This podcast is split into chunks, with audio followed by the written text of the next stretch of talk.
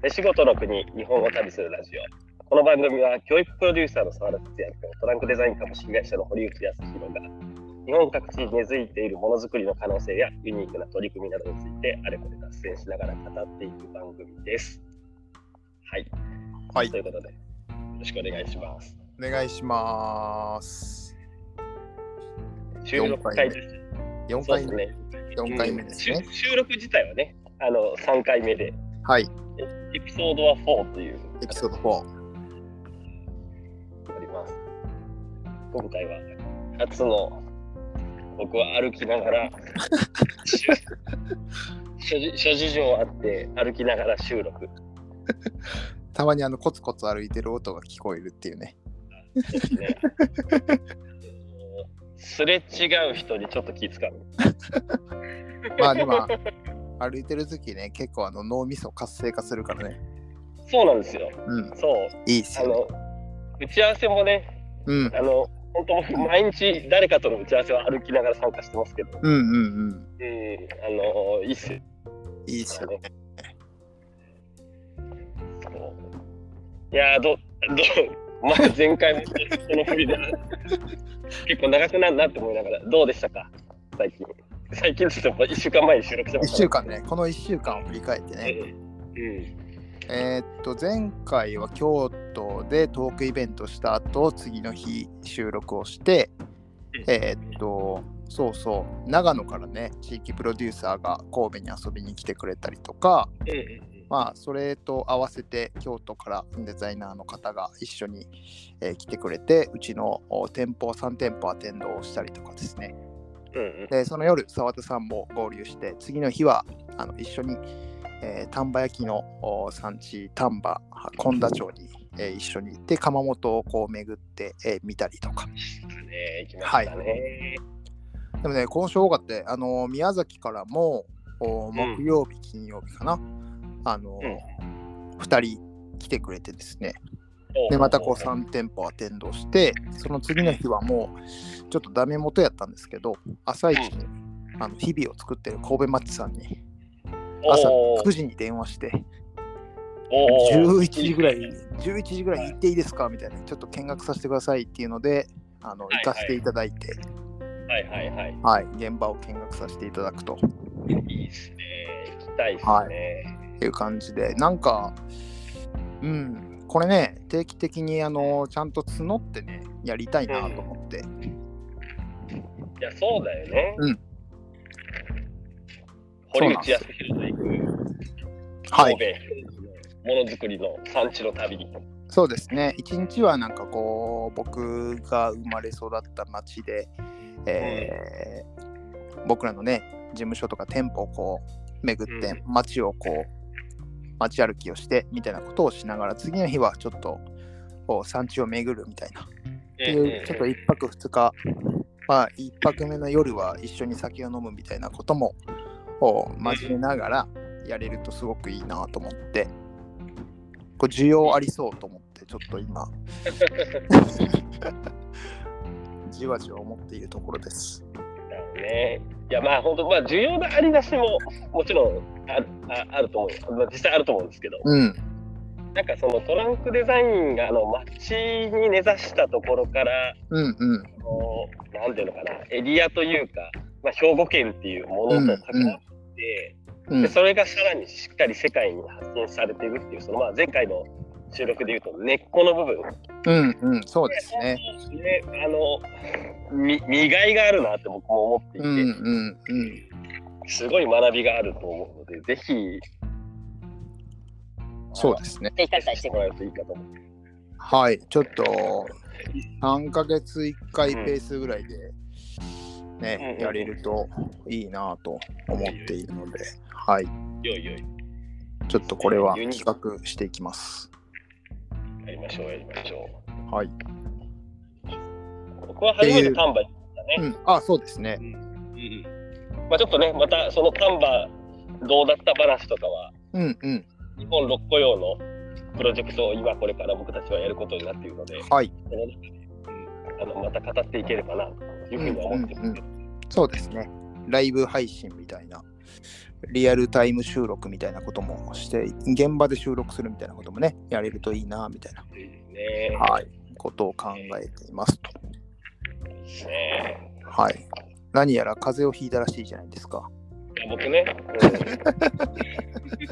この1週間で。うん、そうそうそうそう、あの、引いたんですよ。まあ、あの、そもそもね、あの、先々週、先週かあの、先週からあ青森に行って、うん松本塩尻に行って、はい。どこ行ってたっけな？で、名古屋に行って、はい奈良に、あん？なんかちょっと、あ、そうか、奈良に行って、うん。で、明石に行って、まあ、丹波に行って、あの京丹後に行って、うん名古屋に行ってたんですけど、うんうんうん。1週間で。温度差がね、そうね。そんだけね、日本中を巡るとね。ね、本当本当まあいろんな産地それ全部大体産地に絡むことなんで。まあ面白いな。と、うん、相対的にいろいろ見ているから面白いなと思いつつ、うん、先週の月曜日のその青森八戸に行った時に夜の温度11度やったから、ね、行く前ちょうどあったよね。奈良でね。そうそうそうそうそうそうそう。奈良でねあのご一緒し打ち合わせご一緒して。そうだ今から八戸行ってくるわって。その、この服しかないけどみたいな感じで言ってたもんね。そうそうそうそうそ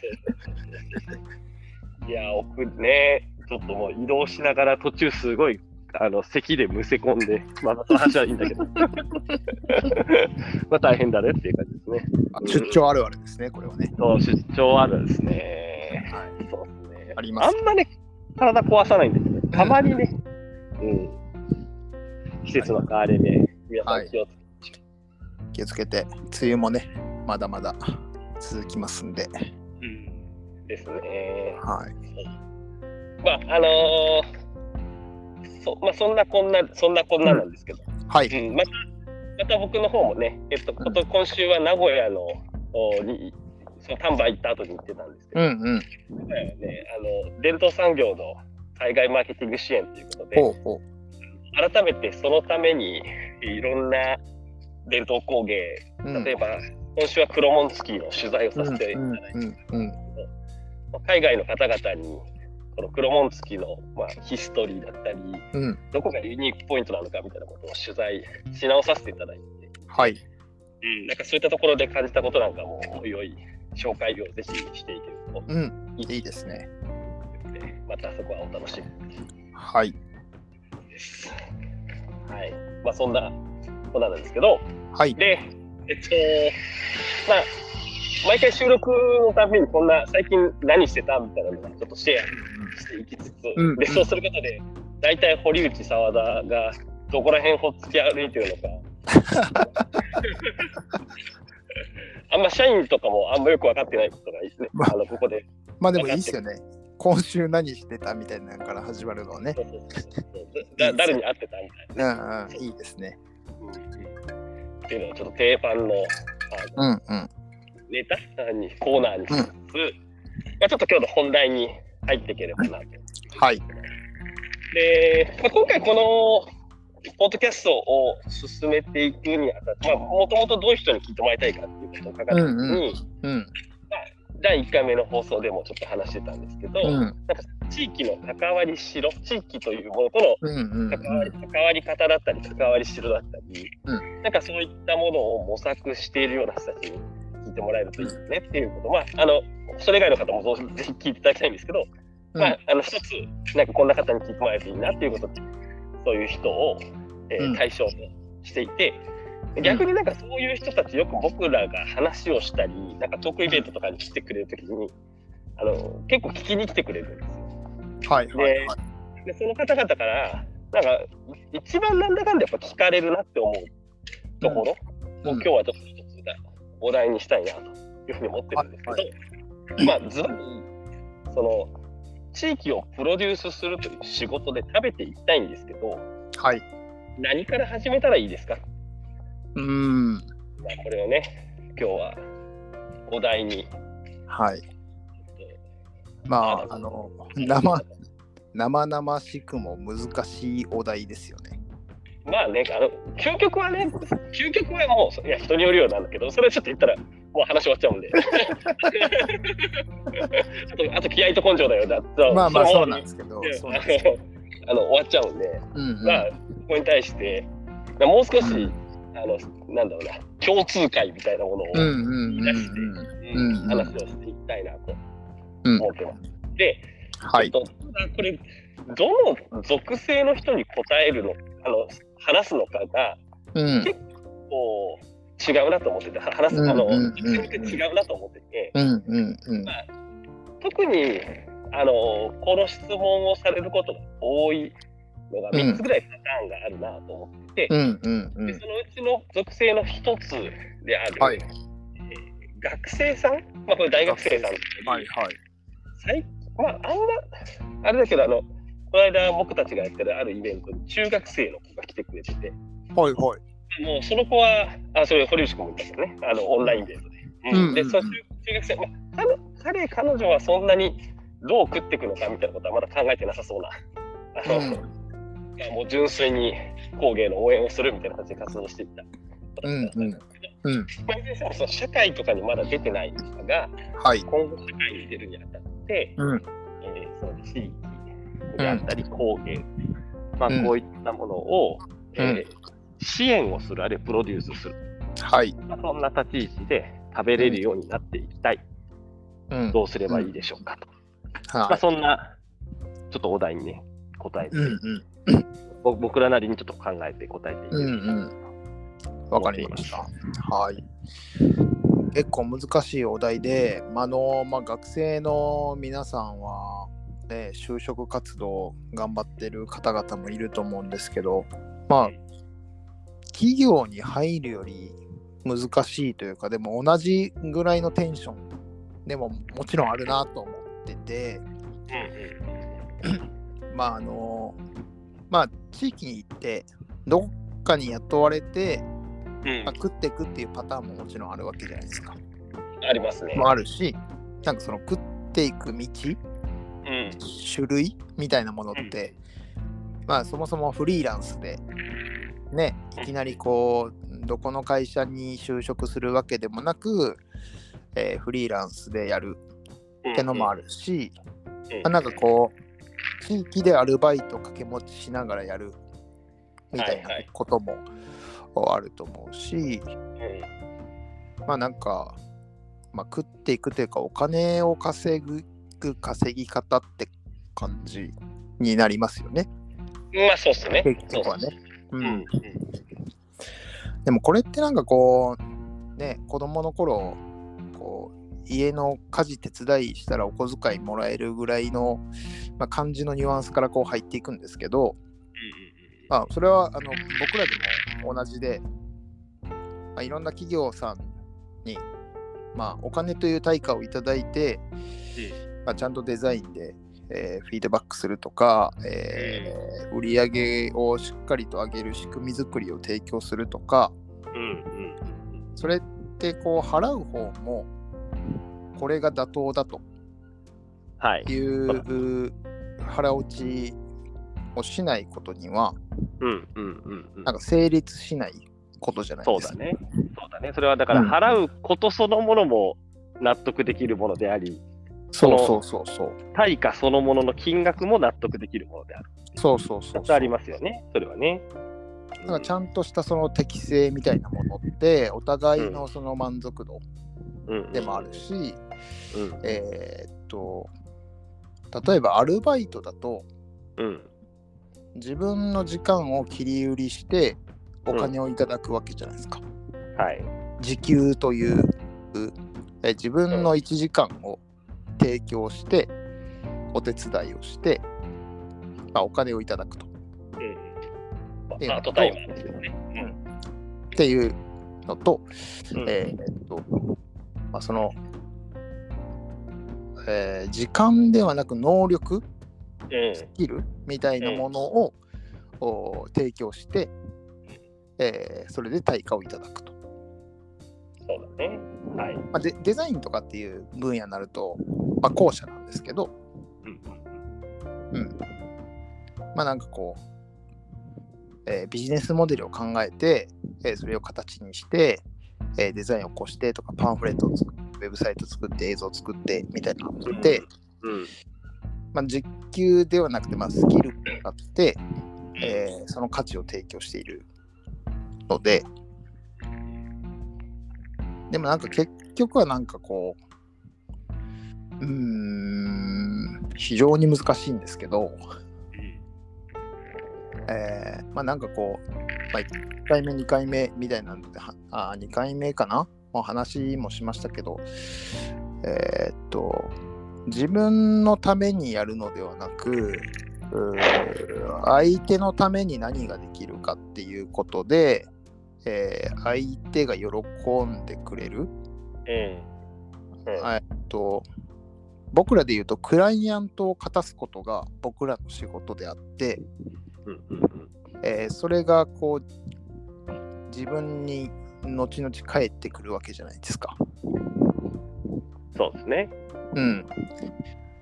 で食える食えないって結構こうねあのお金が絡むことかなと思っててうん。じゃない考え方もあるんですけどなんか物々交換でなんか野菜とかお米をもらってあの何かを提供して別にこうお金じゃなくても食っていけるみたいな状況ってもちろんあると思ってるので。あのお金も。うんおもちろんありますけどね金持ちが全てではないですよね。うん。うん。なんかただ現金で言うと5万円あれば別に生きていけるやみたいなこともあるわけじゃないですか。うん。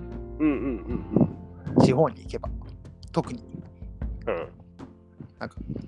なんか住むとこも提供してくれて、でも野菜とかお米とか、なんか近所のおばあちゃん持ってきてくれてとか、はい。な携帯代さえ払えたらなんとか生きれるみたいな。はい。はい。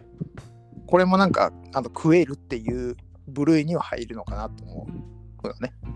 まあそうだね。まあそうだね。うんまあただ、あの、この質問する人たち、まあそれも選択肢としてはあるのかもだけど、うん。うーん、な完全物々交換の世界みたいな、うんうん、だからそこまでは多分想定してないだろうなっていう印象だよね、多分ね。はいはいはい。うん。まあ、一部そういうところっていうのはあるだろうし、うん。まあ、これもまた関わり方によるんだけども、うんうん。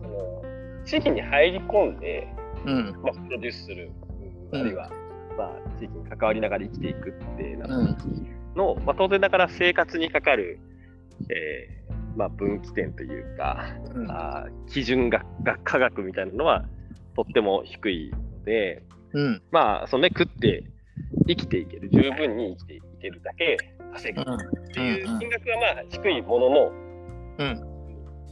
ただまあそこで、まあ、みんな結構気にしてるだなと思うのは、まあ、というのがあるものの、で、実際どれぐらい稼げるんですかとか、そそれ稼げるようになるためには、なんかどうしていけばいいんですか？みたいなのは一個気にしてるところだろうなと思いますよね。あと、なんか、そもそも一つ分岐があるのは、うん。なんか、すぐ地域に関わる生き方をしていくのか、うん。まあ、ある程度なんかどこかに会社に就職して、うん。でその後セカンドキャリアというかうんうんうん。それを一つ踏み台にした上で地域に関わっていく生き方をうん。選ぶとか,、うん。この辺りもみんな結構悩んでるところなるほど。のかなと思いますよね。うん。うん。うん。そういろんなね選択肢がもちろんあると思うんですけどまあいきなりのいきなりね、まあ、あのん。学生の方なら特になんですけどうんうんうんうん。いきなり地域にポーンと入ってじゃあ来月から食えますっていうのはまあおそらくないかな。まあハードモードですよね。かなりですね。うん。えーまあ僕でさえ10年ぐらい食えてたのか食えてないのかっていううん。10年をあの過ごしてきたわけでうん。まあそれはなんかこうねもちろんあの僕は学生でもないしまあ当時20代後半うんだったので、まあでももう起業はしてるっていう状態で、うんえーっと、銀行さんからね、うんお金をお借りしながら、こう、まあやりやりくりをなんとかなんとか、こそうね。う、気にも要してきた。なんか食うために別のことをしっかりやりながら、そうですね、そうですね。模索をね、うんしてきたっていう。うんうん。っていうのと、うん。えーっとまあその自分でブランドを作ってそれもなんか産地との関わり方だと思うんですけど、まあただデザインを受けますとかって何何でも作りますとかっていう産地との関わり方ではなくてうんやっぱこう産地って今日本の伝統工芸地場産業を見ても、うんまあ、もちろんあの右肩上がりのとこも一部ありますよはい。一部ありますけど大半がやっぱ右肩下がってる現状がやっぱ多いと、うん。まあ、僕ら仕事しててもねやっぱそういう局面に出会うことは多いわけですよそうですね。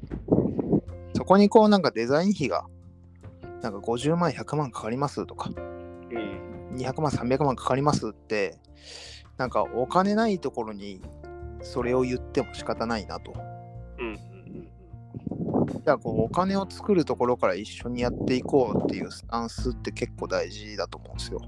まあ、そうだね。うん、それができるようになるまでのすげえ、そうなんだろう、下積みというか、経験とね、あの、土地勘っていうのなんかもう必要になりますよね。あとこれやるのはもう気合と根性を通り越してるっていう状況になんかこうそういうモードに入っちゃってるんだけど。気合と根性だけではね、結構テクニカルに、あの、やんないといけないからね。その場合ねそうなんで、す財源確保はね。うんうん。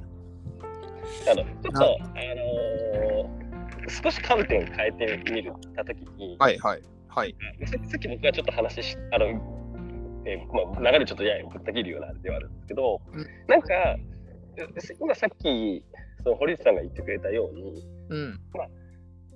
これまではどちらかというと地域への関わりしろで、うんうんまあ、一つはそのもうそういう事業を立ち上げる、起業する。はい。僕もうちの会社の中でそういう事業や全くやってなかったところで、その事業を立ち上げて、でそこで人雇用できるようにしていくみたいなのを、まあ、何年かかけてやってきたんだけども、はい。まあ、それは一つのやり方だと思うんですよ。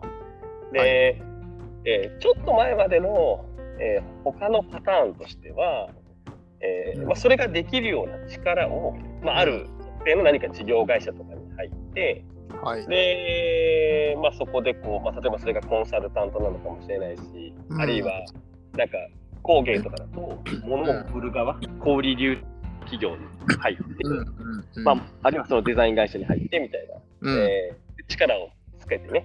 うん。であの地域の課題を解決できるようななんかそういううんスキルをしっかり身につけて独立してうん。地域でやっていくっていうパターン。であとは、あんまり知られてないかもしれないけどすごくあのそこで成功事例が出てるなと思うのは、えー特定のその地域に入りたいところの行政に、えー就職して。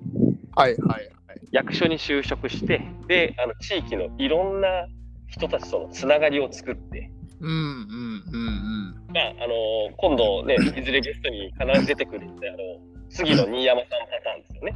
そうですね。で、うその地域の中での基盤、リレーションをしっかりこう作りつつ、うん。えー地域のプロデューサーとして独立していくっていうパターン。まあはいこのあたりが、なんか割となんかあるんじゃないかなって思っていて、うん。で、うん。一から事業を立ち上げていくっていうのは、その中でも一番こう、なんか、ハードモードというか、うんうんまあまあリスクも時間もかかるよねっていううんうん話うん。で、一方で今、あのーちょっと時代が変わってきているよねって僕思ってて、はい。それは、あの例えば就職先として、まあ、新卒取ってる方は分かんないんだけど、うん。トランクデザインっていう会社がもうすでにあるとか、はいはいはいあはいるいはその次という会社がすでにあるとか、はいあるいは、あ分かんないけど、えーうなぎの寝床っていう会社がもうすでにあるはいじゃないですか。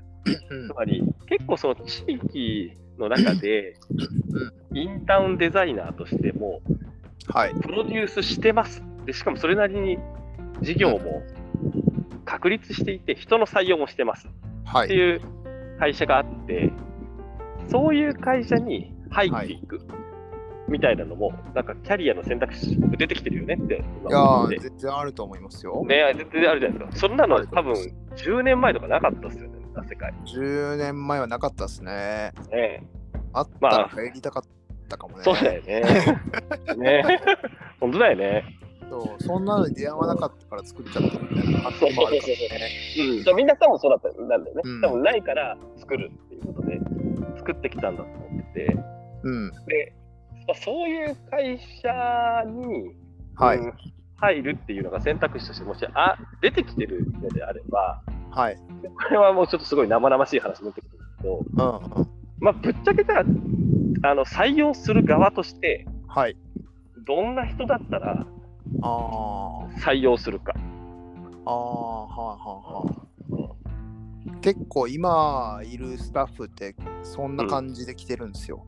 うんうんうんうんうんうん。で、そうね、面接結構2時間ぐらい面接してたりとか、そこであの、あ工芸についてすごい熱く、伝統工芸好きなんですアピールがすごいプレゼンテーションがあって、まあでもね、最低ね、僕面接1時間ぐらいはやるんですよね。うん。うんまあね。うん。はい。で、あのーお互いが決めることなので、で結構まあ、その、雇う側もうん。ね、僕らまあ一応経営者なんで、リスクもあるじゃないですか。うん。なんか合わないかったらどうしようとか、みたいなのももちろん。あるし、他のメンバーと合わなかったらどうしようみたいなのもあるし、うん。なので、なんかそこは結構判断軸として見てるんですけど、僕がいつもあの講演会をやるスライドを面接でも見せるんはいですよ。はいはいはいははいはいい。で、その、まあもう入る前に会社のオリエンテーションで、うんうんこんな会社だけど大丈夫みたいな。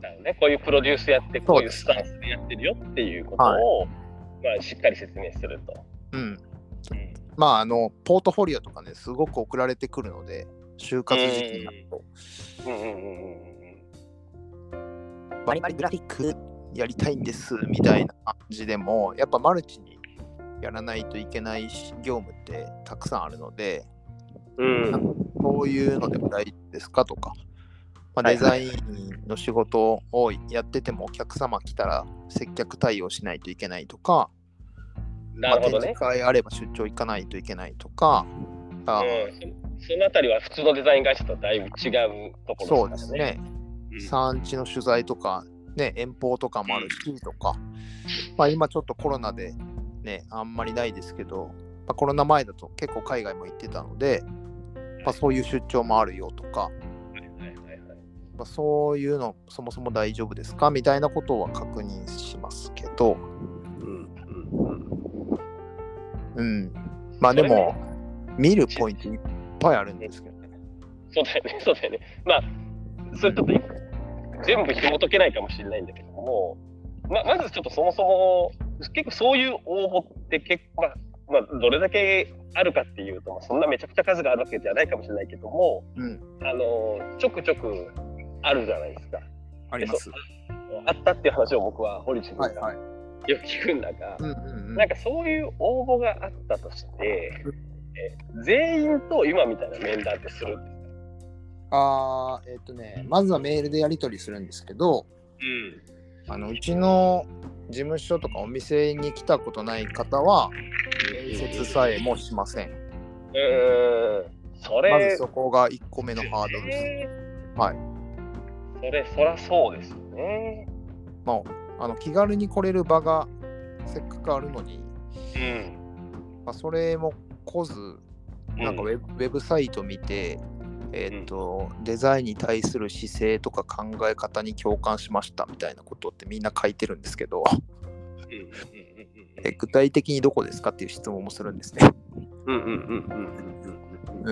いや、そうですよね。うん、それって多分こうどれぐらい調べてるかってあるじゃないですか。うんうん、あのメディアの取材とかも結構受けてるので、うん。まあ、なんか調べを、ね、検索すればね多分活動をどんな活動してるかってある程度わかると思うんですけど、はい。うん、なんかですごいポイントをついてこういうところが私やりたいんですっていうのが来るとちょっとこっちもこう嫌が刺さっちゃいますよね。なるほどね。それ、うどこですかっていうのはちょっと話してもらうと、多分うん、あの、ちょっと、なんだろうな。求職者、あ多分今後、いろんな人のあの応募理由が良くなっちゃうから、見かけ上良くなっちゃうから、それは聞かないんだが、うん。あの、あれだよね、あさっきその言った、まずて、まあ、せっかくね、お店をやってて、うん。店舗兼事務所っていう、あの、うん。本社が本店っていうか、うん。本社があって、はい。でさらにあのカフェだったり、まあ、はい。印刷、うん。あのプロタイプできるはい。印。刷所があってっていう、うん。その誰でも入れる場をうん。街に開いて作っているんだから、うん、そこをまず見に来てないと話にならない。そうなんですよね。めっちゃ大事ですよね。うん。結構ね、あの質問すれば、どこの店のスタッフもちゃんと答えてくれるので、うんうんう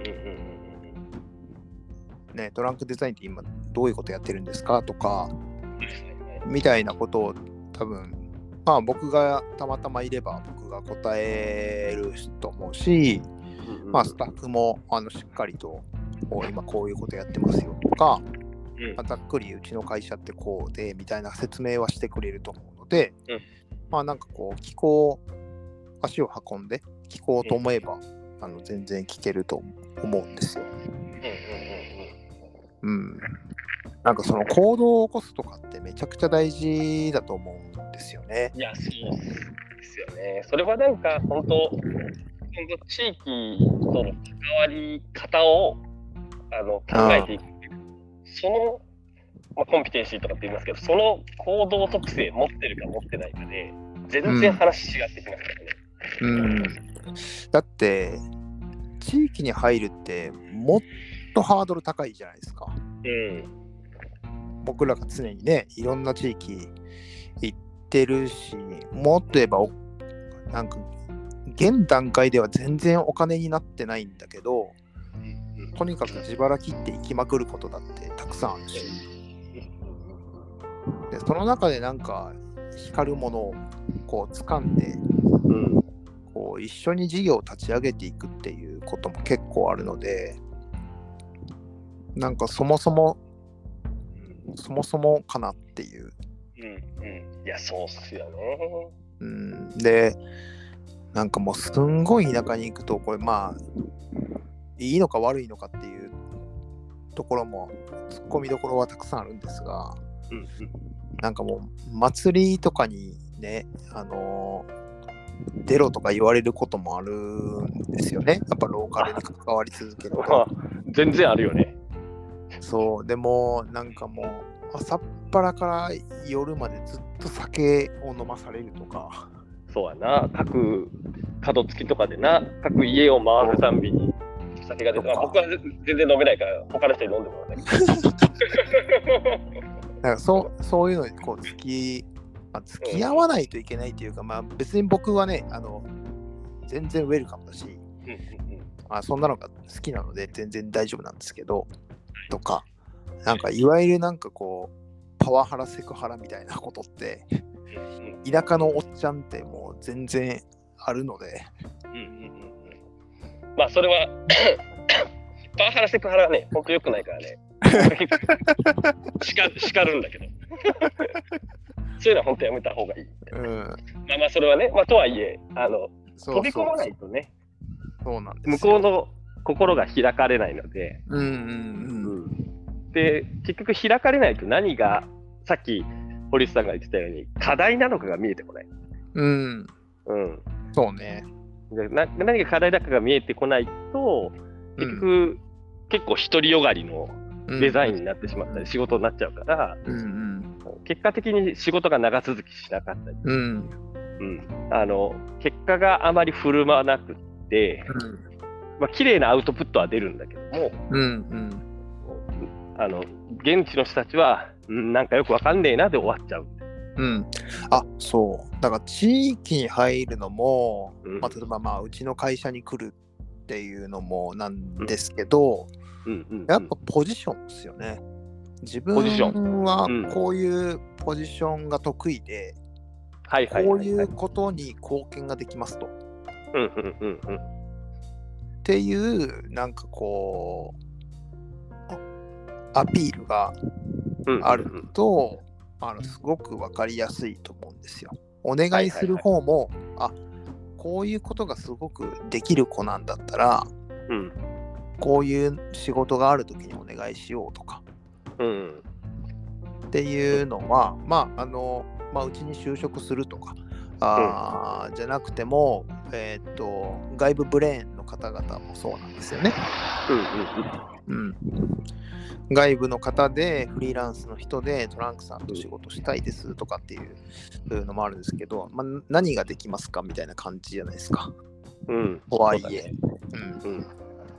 なのでそこのなんか自分のポジションこれここ得意ですっていうのはあのアピールすべきことかなと。確かにね。うんそれはそうですよね。それはなんかまあトランクデザインというチームにどう貢献できるのかって話ももちろんだし、うん。まあそれは翻って地域のどんな課題どんな状況に対して自分はパフォーマンスできるのかと、そうそうそうそう。う。ん、っていうところはね、うん。うん、そう結構なんかあのうちの会社もこうバンドに例えたりするんですけど、うんボーカル2人いらんよねとか。うん、なんかこうバンド編成の中でまあツインギターはありだけど3人ギターいらなくないとか。うん、うん、まああの少人数でねやってるので。でもでもやっぱドラムいないと困るやんとか。うん、うん、うん、うん。っていうのはあるので、なんか、わ私この楽器得意ですみたいな方がめちゃくちゃ分かりやすいと思うんですよ。そうだね。うん、パート、ポジションみたいなことがはっきりしていて、でこういうことを学んできたから、こういうう事業をされてるのであれば、あーこういう部分は私得意なのでお手伝いできますと。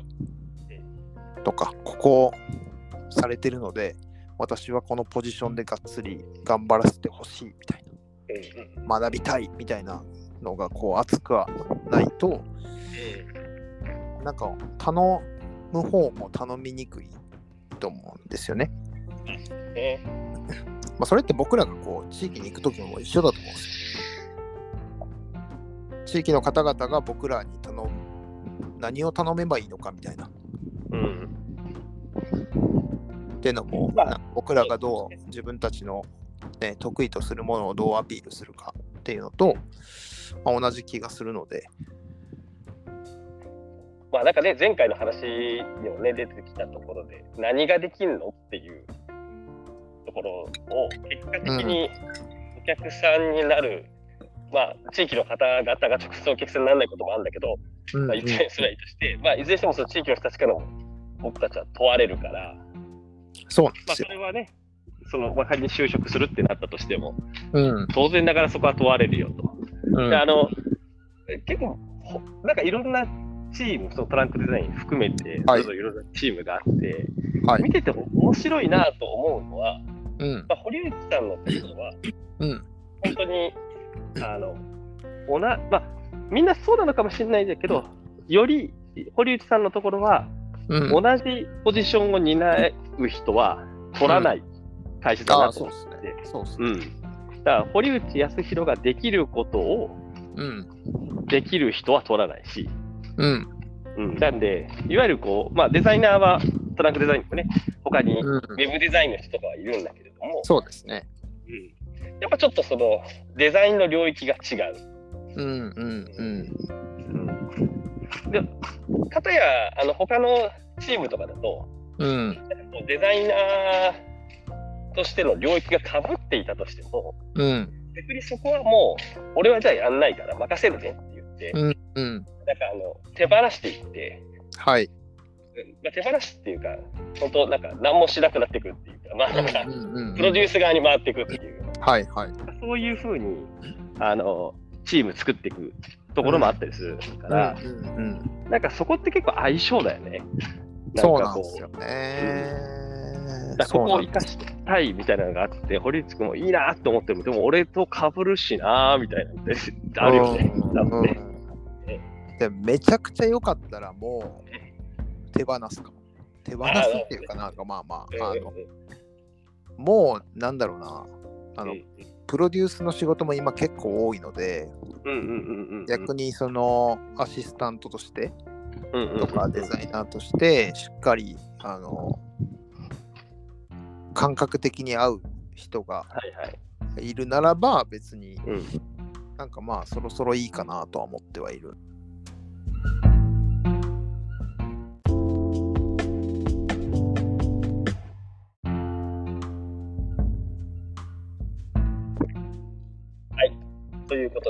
えー、今回もですね、ちょっと話があ途切れることがなく、終わらなかったので、ちょっと途中で、カットして、えー、前編後編に分けようというふうに思っているわけなんですけども、まあ、ちょっと次回は、ここで一遍休憩入れましょう。ここで前編後編に分けましょうっていう、なんかその進行自体もレコーディングにしっかり入れたいなとまあなんかそんなことをね、あの、思っていたりします。はい。ということで、後編もお楽しみに。おしまい。聞いていただいてありがとうございました。